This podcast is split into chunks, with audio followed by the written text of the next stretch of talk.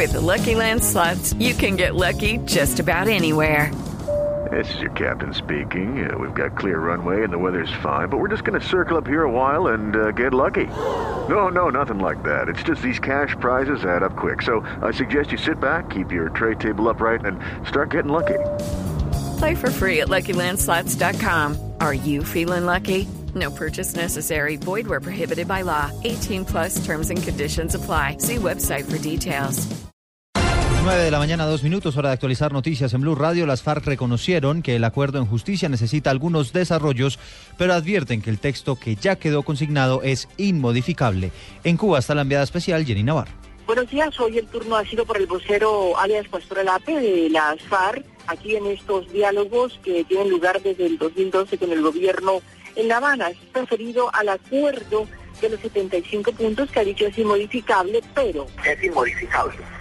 Ah, por supuesto que, que hay que hacerle unos desarrollos. Por ejemplo, está el tema de amnistía, está la elección de los magistrados.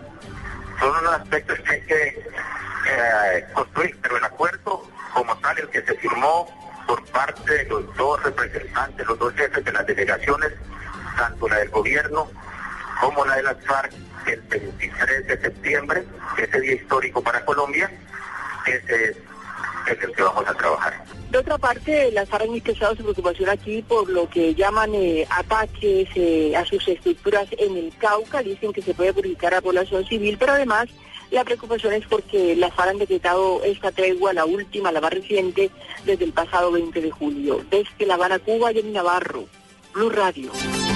Jenny, gracias. De acuerdo a la más reciente encuesta de intención de voto de Bogotá, por primera vez el candidato al Centro Democrático supera a Clara López del Polo. Peñalosa sigue liderando los números en la capital del país. María Camila Correa.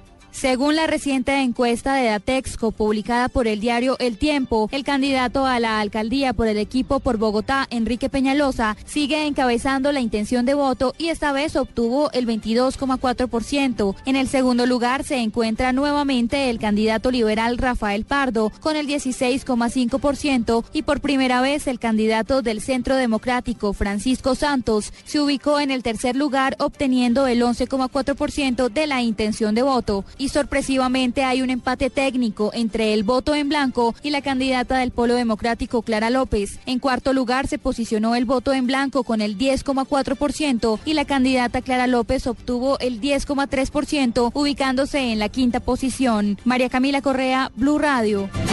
El Valle del Cauca también se prepara para el simulacro nacional que empezará sobre las 10 de la mañana en todo el país. François Martínez.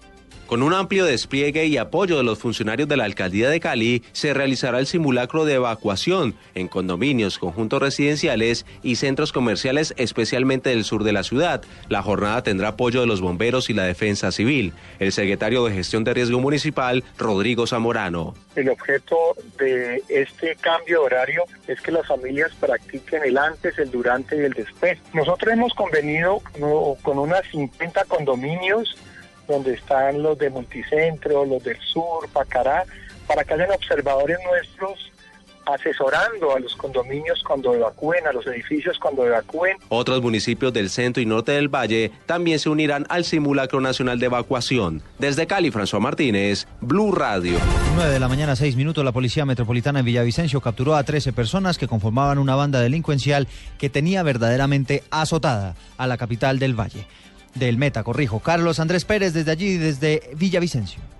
En las últimas horas, la Policía Metropolitana de Villavicencio logró capturar y judicializar a 13 personas integrantes de una banda delincuencial dedicada a realizar hurtos, fleteos a banco y atracos a entidades comerciales. Así lo confirmó el coronel Wilson Bravo, comandante de la Policía Metropolitana de Villavicencio. Ellos operaban en todo el departamento del Meta, principalmente en Villavicencio. También hacían víctimas a los villavicenses que iban a otros municipios a sacar o hacer transacciones económicas. De ahí ese modus operandi que utilizaban mujeres muy bonitas al interior de los bancos y hacían un conteo eh, eh, mediante la escucha que hacía la máquina, la máquina contadora de billetes. Ahí determinaban las cuantías, las cuales eh, eran importantes o no para hacer la actividad delictiva. Según las autoridades, esta banda en su actuar delincuencial ya había logrado hurtar cerca de mil millones de pesos. Cuatro integrantes más de esta banda que ya habían sido capturados fueron vinculados al proceso. Desde Villavicencio, Carlos Andrés Pérez, Blue Radio.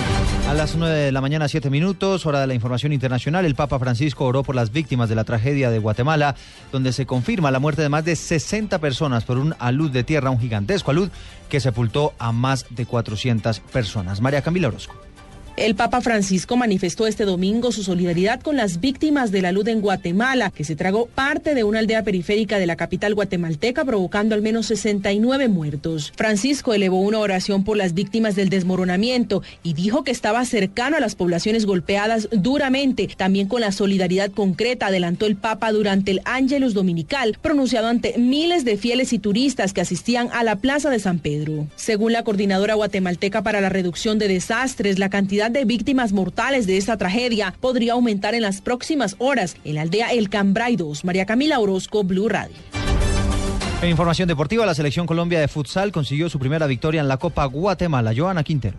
Dos goles por cero le ganó la selección Colombia de futsal a la selección de Guatemala categoría sub-23 en el cuadrangular internacional que se cumple en la capital guatemalteca. Jonathan Giraldo marcó al minuto 2 y puso en ventaja a Colombia, mientras que James Castillo a los 38 minutos sentenció el partido. Osmar Negra, técnico colombiano. El camino que habíamos más o menos trazado y ahí cabalgando paso a paso, con humildad, con la mente siempre hacia el norte, eh, logramos lo que queríamos. De esta manera Colombia llega a cuatro puntos y está muy cerca de quedarse con el título de la Copa Internacional Guatemala. El próximo rival de Colombia será la selección de Guatemala de mayores y el duelo será hoy a las 7 de la noche, hora de Colombia. Joana Quintero, Blue Radio.